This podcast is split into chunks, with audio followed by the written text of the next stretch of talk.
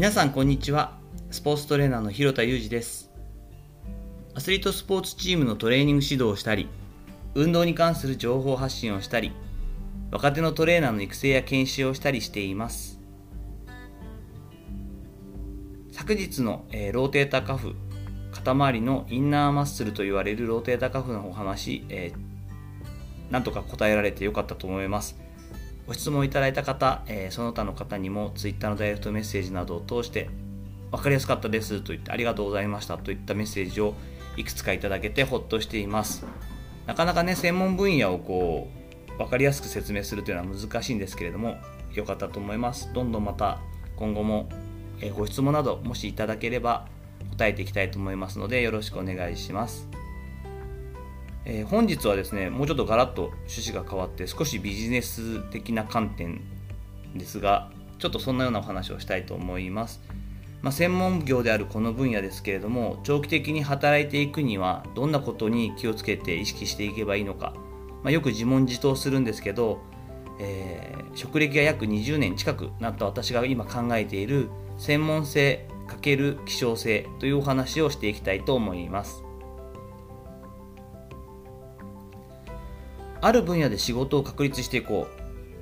そう考えた時に真っ先に浮かぶ要素っていうのは多分専門性を高めることですよね。やっぱりこう一過言専門性があって、え知識があってやっぱ経験がある人に越したことはないわけなのでそれはもちろんそうだと思います。しかし同時進行で考えなければいけないなと思うことっていうのは希少性を高めることです。なんでかっていうとまあずば抜けた専門性を身につけるまでには莫大な時間と労力が必要だからです。皆最初は初心者ですしそれが初級者中級者上級者となっていくプロセスがあるわけなのでそのプロセスを歩む時間をある意味稼ぐためには即効性のある方法で商品価値を高めた方が絶対有利だからです。とはいえ分かる話ではありますがじゃあ具体的に希少性を高めるっていうのはどんなことなのでしょうか？まず頭に浮かぶ希少性のイメージの一つ。それは同分野で誰も手を出していない方法やキャラ作りをしていくという方法です。ちょっと古い話ですがまだまだ現役でバリバリ活躍されています。2000年代にド S スストレッチトレーナーなんて名前で強烈なキャラクターを確立した金子正さんというトレーナーさんがいらっしゃいますよね。この方は意図的に超個性的な髪型と見せ方を行った人です。一つの例としてこの金子さんのアプローチを考えていきましょう。もちろん本質的には目立てばいいや変わったことをしたら認知されるということではありません。あくまでも世の中が求めている課題に対してアプローチをするというのは大前提です。その上で課題解決のために複数の能力を組み合わせるということが大事なんだと思います。金子さんの例なんかで言うとまずは健康促進にはストレッチって必要だからやってほしいよねと。でもう一個が、まあ、いい姿勢づくりにはみんな興味があるよねといったニーズをしっかり抑えたんですね。その上で半ば強制的にストレッチを行わせる。カリスマド S トレーナーというキャラ作りを加えたわけです。ちょっと怖いな。でも痛そうだな。でもあれどれぐらい痛くてその後どんな変化があるのか体験してみたいな。まあ、一番難しいクライアントの興味を喚起して最初の一歩目を踏み出す動機づくりを掛け算として行っていたわけですね。ストレッチ×美姿勢×カリスマド S トレーナーという掛け算。この3つの掛け算で結果的に希少性が高まっていたわけです。希少性っていうのはやっぱり社会的課題があってそれに対するいくつかの能力複数の能力の掛け算で高まるということですよね。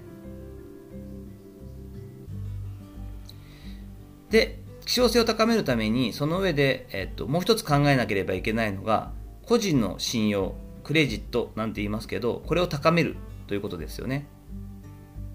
これはもう2020年2020年になりましたけども私たちが今この時代を生きている私たちの新しいそのルールのチェンジというかゲームチェンジなんて言いますけども働く上での戦い方の変化の大きなところの一番大きなところの一つだと思います。そもそも昭和から平成時代にかけては大きくて強い組織のクレジットを利用すること。これが最も確率が高い働き方の攻略法だと考えられていたわけですよね。これは日本においてですけれども。だからこそ大手企業への就職という目的を持つ人が多くてそのためにはということで皆一様に有名大学への進学を意識していたことだと思います。でも SNS がこれだけ発達して会社や企業の寿命がこれだけ短くなってきた。今順番は変わってきていますよね。まず個人個としての信用クレジットを高める。その結果結果的に自分が属している組織やチーム会社の信用クレジットが高まっていく。令和を生きる我々にとってはこれが現在のルールだと知っておいた方が多分いいですよね。私自身今多岐にわたるお仕事をさせていただいています。スポーツ現場というところがメインですけれどもそれ以外の仕事もどんどんどんどんチャンスをいただいたものは引き受けて頑張らせていただいています。これ副業というイメージサブの仕事というイメージは全くなくてどちらかというと同じ副業でも複数の業務というイメージを持っています。どれも本業だと考えているんですね。それぞれがお互いにいい影響を与えてくれているからです。これやや俗な表現になってしまうんですけどもいろんな仕事をいただいてチャンスをいただいてそれにお答えする。その上で年収をしっかり上げて発信力を高める。それによって個人の影響力を上げる。オフラインでの実績だったり信頼だったり、えー、活動のその人間関係だったりこういったものが積み重なってくることによってやはり結果的にオンライン上のクレジット信用も上がりますよね。やっぱりこうこの声の配信もそうですけどああ実際にこんな声の人なんだ。えー、こんな様子の人なんだ、ね、あの形が見えるというか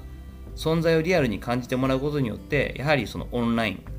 見えない。なかなか実際には会えない中でもその信用って上がったりしますもんね。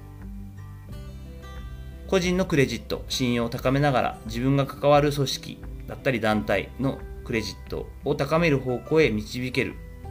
理想的にはこんなことができればいいなと思って活動してったりします。昔からある言葉で今とてもしっくりしていて自分の中でしっくりきていて好きな言葉がありますがそれが早く行くなら一人で行け遠くへ行くなら集団で行けというものです。私が本当に大好きで最新刊をいつもこう販売日をこう予定表に入れて手帳に入れてチェックしている「キングダム」という漫画があります。この「キングダム」の主人公シン。今リシンになりましたけどね。伝説の、えー、真に関してはまさにこんな感じの生き方をしているんだと思います。この力を最大限高めて大きな影響力や魅力を備えていく。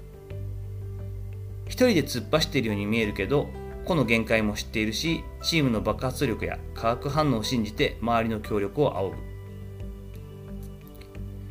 一人の専門家として私も個の力を磨いて信頼できる戦友たちとチームでプロジェクトに挑めるようなそんなキャリアを築きたいなと思って今動いています。